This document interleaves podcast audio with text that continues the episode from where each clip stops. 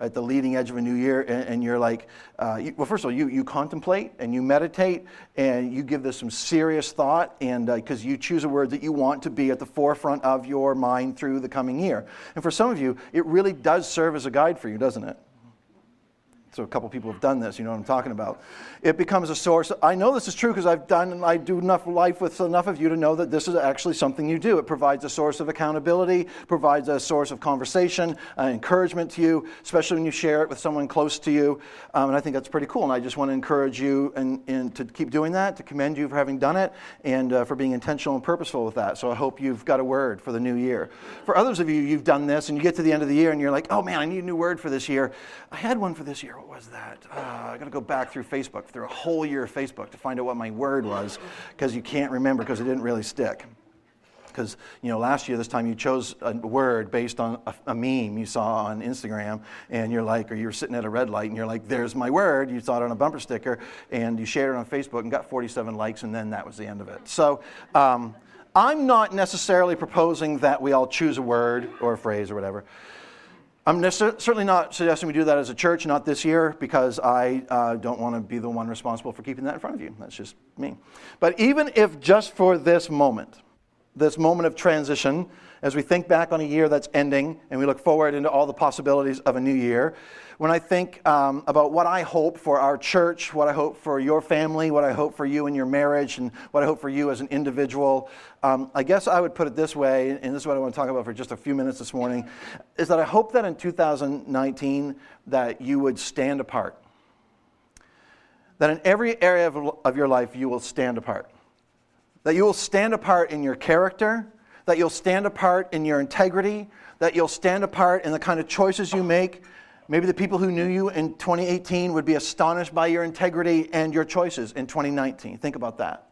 That you would stand apart in your courage, that you would stand apart in your confidence, that you would stand apart in your sense of purpose, that you would stand apart in, in what you do with your talent and your abilities and your gifts and your strengths, that you would stand apart in ways that really matter, in ways that make a difference in, the li- in your life and in the lives of others and in the life of the kingdom of God.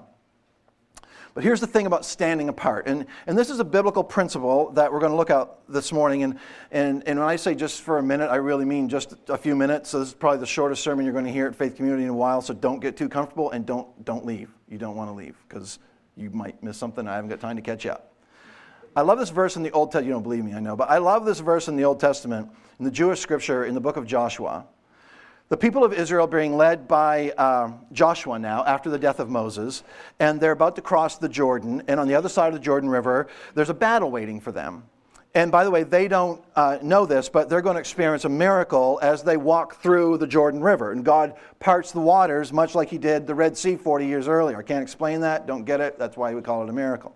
And I don't know if you've ever experienced this or found this to be true that whenever God really comes through for you, whenever God, maybe He answers a huge prayer, maybe circumstances seem to come together for you in a way that you can't explain.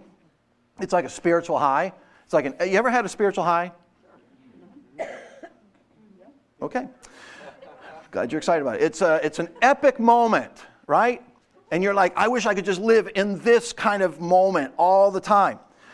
And how many of you have found that right after that, there's often a letdown?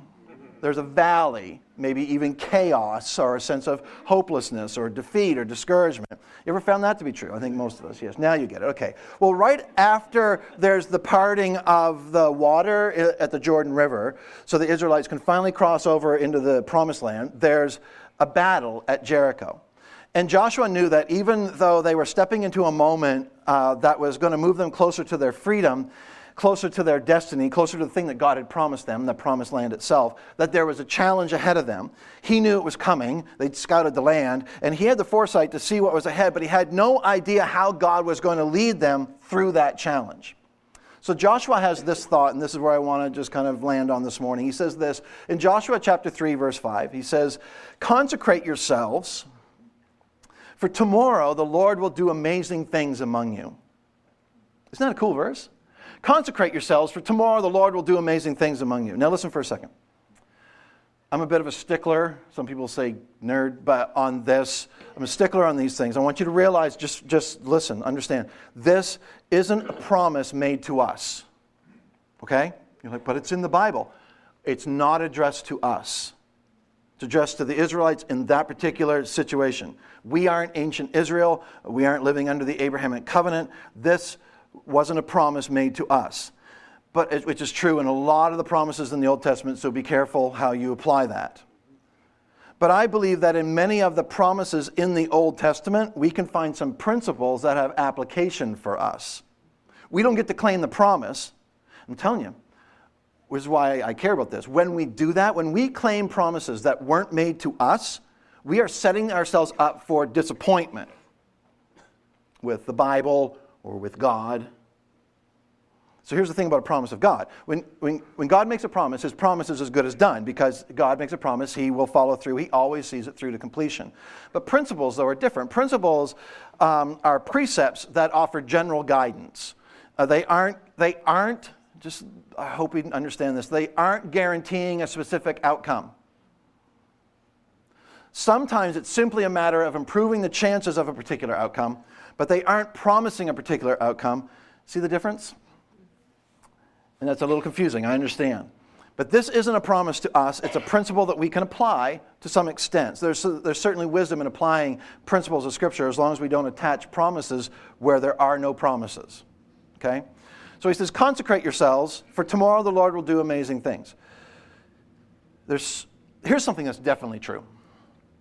We all want the second half of that verse, don't we?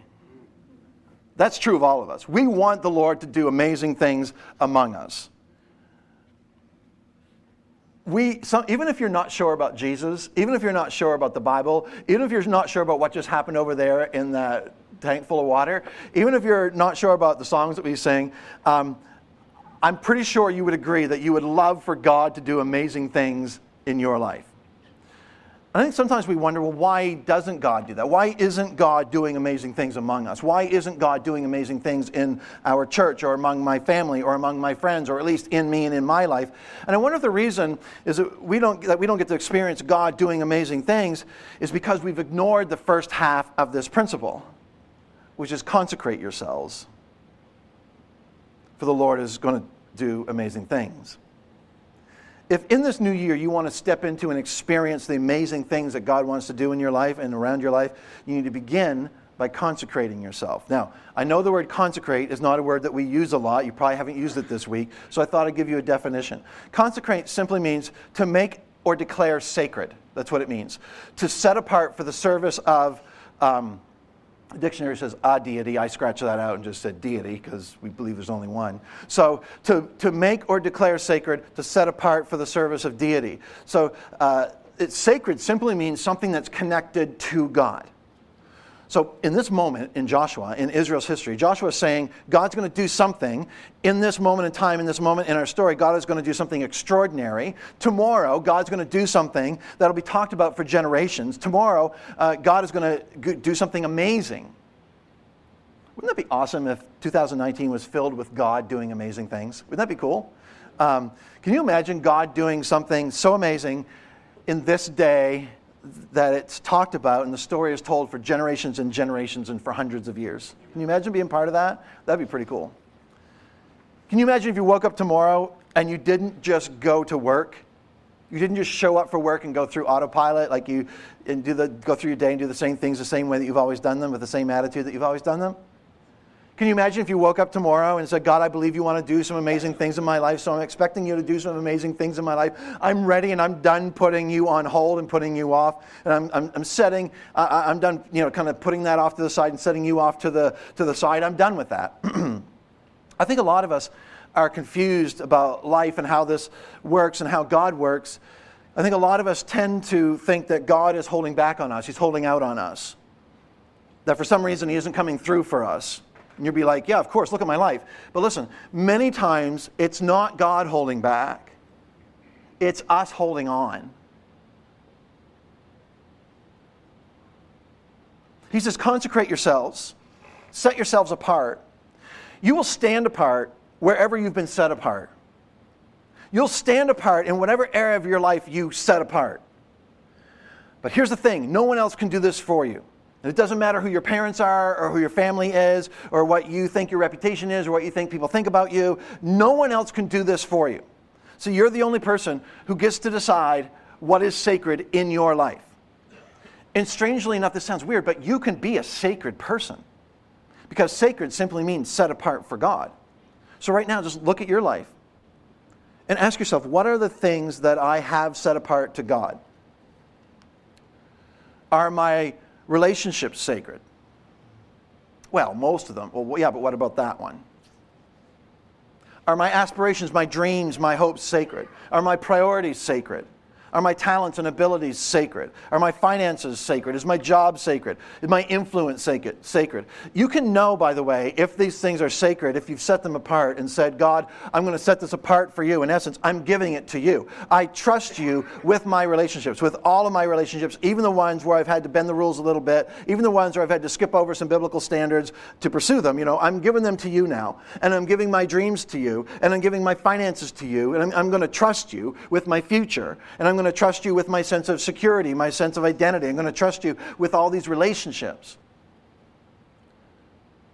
So I wonder if right here on the verge of a new year, if this might be the time to decide what am I going to do? Hmm. Am I going to make my resources sacred? Am I going to make my future sacred? Am I going to make my relationships sacred? Everything that you set apart for God, that you say, God, this is yours, I'm done trying to manage it myself. I'm done trying to make things happen because that hasn't worked out so well for me. I'm done with that. This is yours. And everything that you make sacred has the potential to lead you into the amazing things that God is doing. and there's a reason that you have to make those things sacred because they're yours. God doesn't come along and steal those things from you, but He will receive it from you. Consecrate yourselves, for tomorrow the Lord will do amazing things.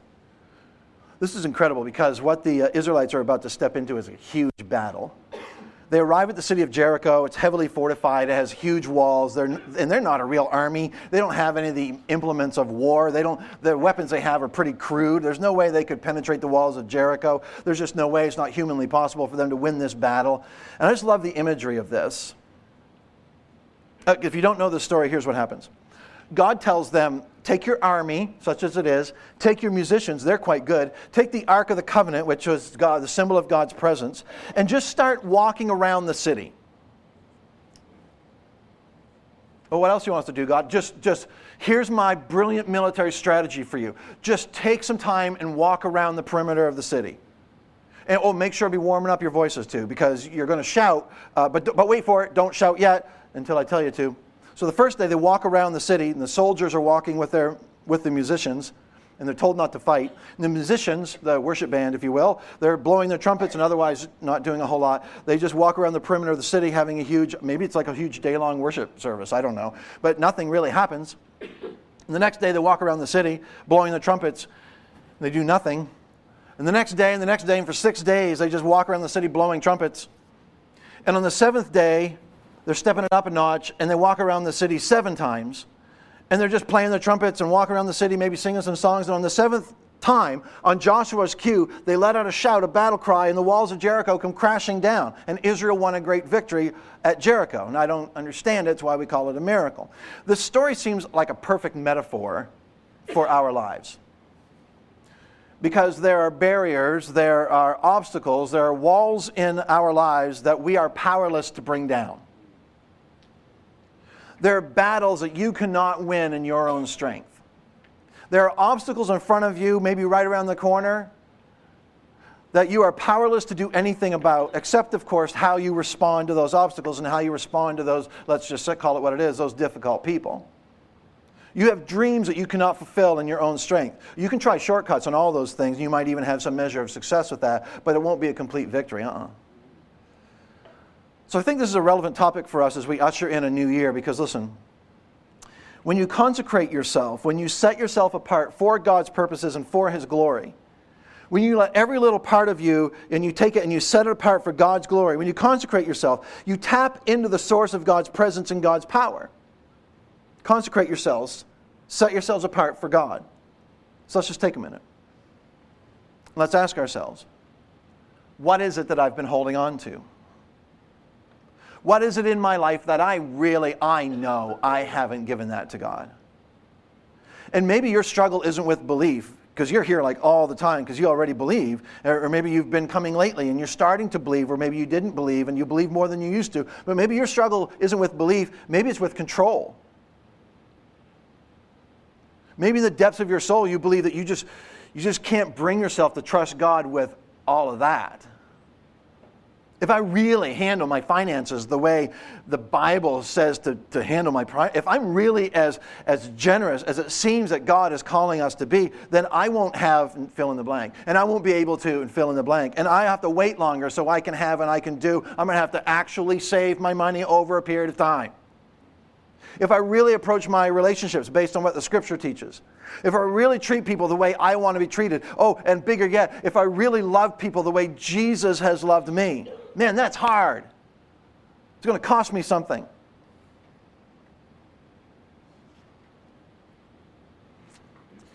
Listen, I want to challenge you uh, to try this principle, put it to the test, to begin to actually live by this principle in Joshua. To say, God, I want to stand apart so I'm going to choose to set apart. I'm going to choose to set, take this area of my life that I've been holding on to, and I'm going to let go of it, and I'm going to set it apart. It's yours. Use it for your purpose and for your glory. I'm finally going to, it's finally going to be true of me. I'm going to give my whole life completely to you. I'm going to give my heart to you. I'm going to give my fears to you. I'm going to give my doubts to you. I'm going to give my dreams to you. I'm going to give my reputation, my image, my sense of security and identity, and all of that I'm giving to you. So I want to invite you to consecrate yourself because the Lord wants to do amazing things in your life. Let's bow our heads for just a minute. The band and the worship team are going to come. But while our heads are bowed, just let's think about our let's just think about your life. Not the life of the person that's coming to the stage right now, not the, per, the life of the person next to you, not your kids' lives, not your ex's life, not your boss's life. Think about your life, all right? We're there? Let's think about your life what is it that needs to be set apart in your life? What is it that you've been holding on to? And this thing is what you need to let go of. When you set that apart, when you give that to God for His purposes and for His glory, when you consecrate yourself, you will begin to stand apart. Listen, if you're here this morning, you've never trusted Jesus to be your Savior, this could be your moment. This could be your day. Some of you, what you need more than anything is to begin a, a conversation that changes your connection with God. It changes your life. A conversation like many of us have had. Maybe some of us started that conversation years ago. It changed our lives, continues to change our lives if you're here and you're ready to, to, cross a line of faith and enter into a relationship with Jesus and to trust Him with your life, I want to just lead you in the simplest prayer you could ever imagine right now. It's just a one sentence prayer. But I, I think it's just the beginning of a conversation that will change your life forever. And it's simply this Jesus, I give you my life. Jesus, I give you my life. Just pray that in your heart right now. Jesus, I give you my life. If you're here today and you've quietly trusted Jesus and you follow him most of the time, but you've never really gone public, this could be your day. Maybe it's time to follow Jesus in baptism, to publicly declare that Jesus is your Lord. Well, we've got water in the baptistry. We'll keep it fresh for another week. Come talk with me after the service. If you've been a follower of Jesus for a while, maybe for the last year, maybe the last few years, maybe the last few decades, and you know there are areas of your life where you're still holding on, you just won't let go. You're just doing things your own way in those specific areas. I mean, most, like God's got like 90%, but there's this other little section over here that you just aren't comfortable letting go of. So you know that you're not wholly consecrated. Your life isn't completely set apart for God's purposes and His glory. This could be your day to truly consecrate yourself, to let go of what you're holding on to, and to let God finally have everything. What a way to wrap up a year and begin a new one in surrendering our lives to Him. In doing so, we're beginning not just a new year, but a brand new life, really. And I'm telling you, the act of setting yourself apart, the act of consecration, is terrifying and exhilarating. Because when God created the universe, comes into your life, and you imagine something's going to change, right? He has the power to create the universe with all of its majesty and splendor. Imagine what He can do with you. And a huge part of that is just opening ourselves up to Him to let Jesus do His work of grace in us so we can be an expression of His grace to those around us.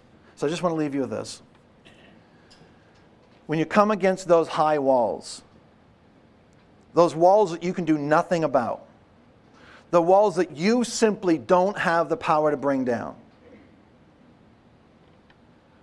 When you trust Jesus with your life, the walls will no longer be a barrier to God to what God wants for you.